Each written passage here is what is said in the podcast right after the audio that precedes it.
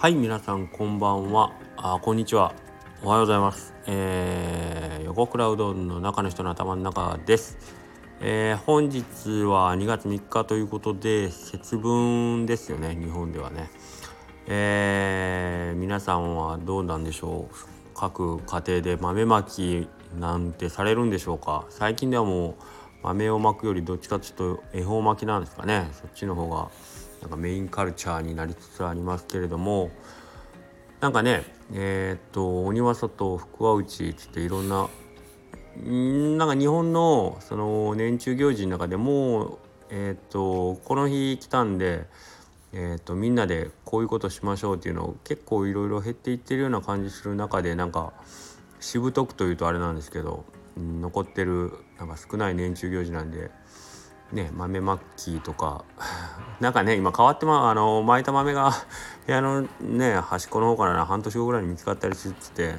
面倒くせえっちゃ面倒くせえかもしれないですけどなんかこういうのやったらいいかな。せっかくなんでね子供なんかすごい喜ぶね行事だと思いますけど僕子供の頃から思ったんですけどまああの鬼追うのはいいんですけどその鬼はじゃあ今度どこ行くのっていう問題ありません？あの自分とこからまあ鬼いなくなるのはいいけどその追われた鬼はじゃあ何隣の家行くの？隣の家はじゃあその鬼追っ払った今度そのまま取った隣に行って退治するわけでもなくあの何ていうの？嫌なこと先送りというか他の人になすりつけちゃえ的な雰囲気ないっすか？大丈夫なんですかねこれ。あのぐるぐるぐるぐる鬼回ってほんで2月4日になったらその鬼はどこ行くの？とか思うとなんかねあの無下に鬼を追い払うのもどうかなとかいろいろ思うんですけど。まああのいろんなねこの民族学的な見地から見るといろんなあのやり方あるんでその辺もなんか交えてあの一緒に学んでいくとすごい面白いんですけどえっ、とまあ基本的に心の中に住むこう邪悪な自分に負ける気持ちとかえっ、とまあちょっと横島な気持ちを鬼とみなしてですね、えー、自分の中のその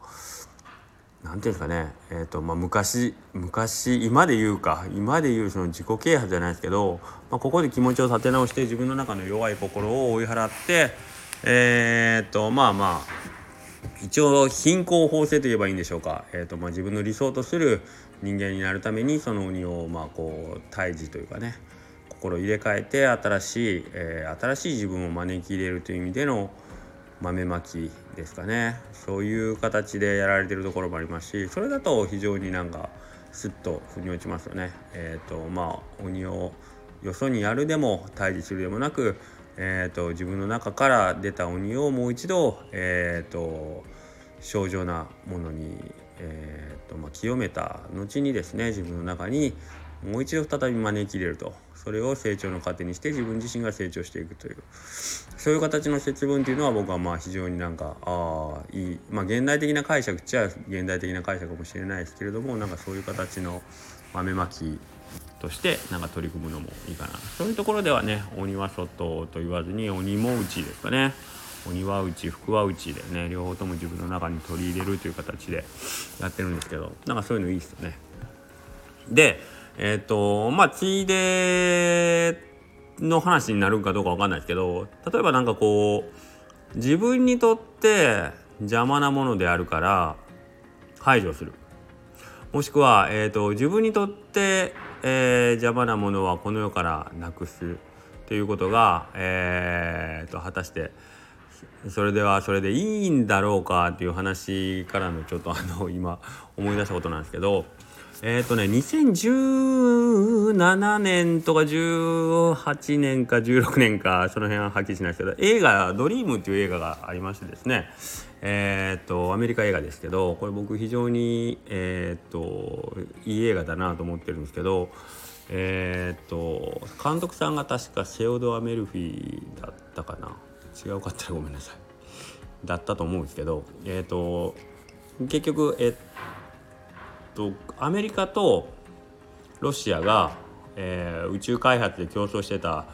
1960年代の話ですね。えーと、ソ連がですねあのスプートニクとかを打ち上げてですね、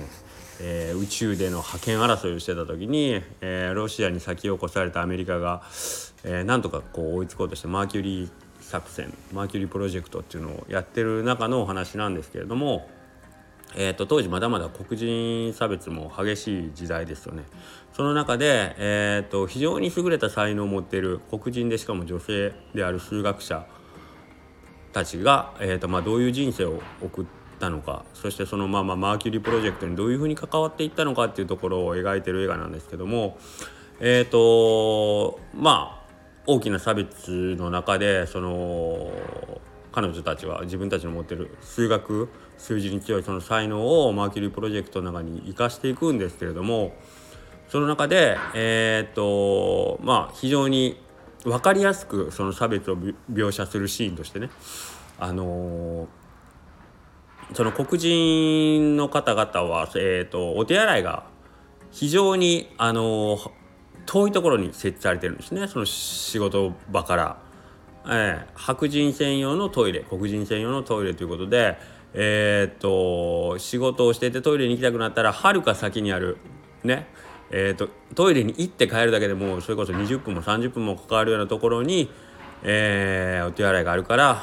その主人公の女性がねお手洗いに行きたくなった時に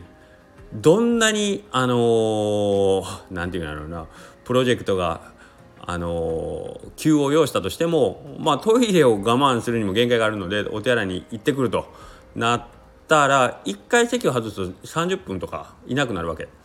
で、えー、っと業務はどんどんどんどん進んでいくからあの大事な場面でそのトイレに行ってたがゆえにその肝心の場面に立ち会えないっていうシーンがあるんですね。で、えー、その彼女は非常に優秀な才能を持ってたから、えーと、彼女がいないことにはその仕事に非常に支障が出るということでえー、っとそのもともとそもそもじゃあなぜ黒人はトイレを別にする必要があるのかとかねいうところにみんながちょっと疑問を持ち始めるわけですよ。それって非常に不合理じゃないかと。別にお手洗いがすぐそこに行けるところにあったら彼女はその30分も時間を使う必要がないじゃないかっていうところに初めてみんなが気づくわけですね。まあ、みんながというかまあその関係者たちがね。要はですよえっ、ー、とみんなね差別がダメだとかいじめがダメだとかっていうのをすごい今のあの基準で考えると分かりやすく分かりやすくというかもう当たり前のように言うじゃないですか。ね。じゃあなんで差別がいけないのか、えー、どうしていじめがいけないのかでそれってどっちかというとですよあのそれがいいとか悪いとか別としてどっちかというと感情的な部分で語られることが非常に多いですよね。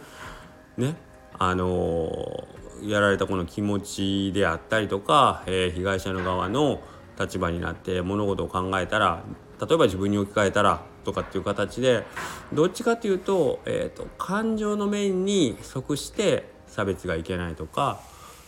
いじめがいけないとかっていうことが語られることが多いんですけどそれよりももっとあのこの映画のその表現として訴えてくるところとして、まあ、僕が感じるには基本的に自分にとって、えーと、不都合なものだからといって排除したり例えば不当ななんかこう扱いをすることが結局は全ての人にとって非常にあの有害であったり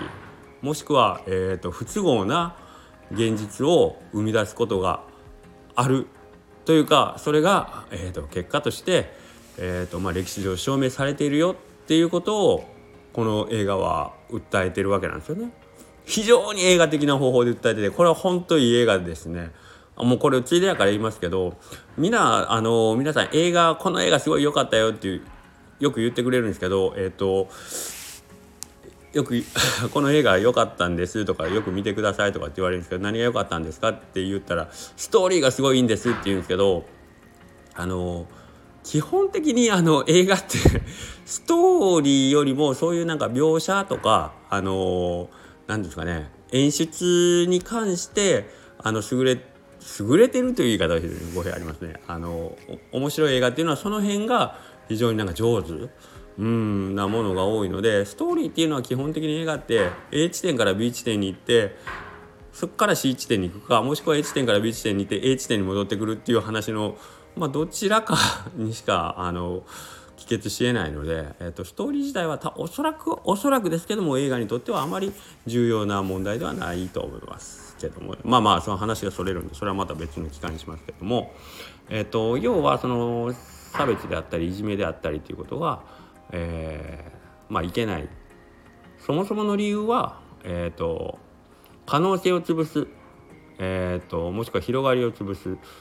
えー、まあ多様性を認めないということが実は全員にとって不都合になるという。こういうなんかその感情の部分じゃないあの自分にとって損だから差別はしない方がいいって。まあこれすっごい語弊がありますけどざっくり言うとそういうことなんですよ。誰かを、えー、排除したりうん誰かに不利益な行為を、えーと、自分が選んでそうしていることは、まあ、回り回って結局自分が損することになるよっていうことをえー、分かりやすく示してる。だから差別はいけないよと、まあ、そういう語り方をするのは僕もあのああこれはこれであのありやなと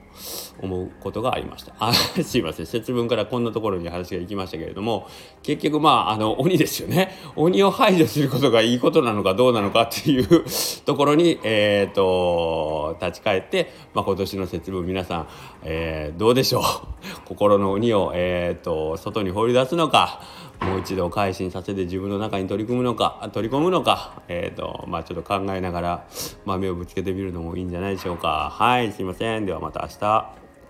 ありがとうございました。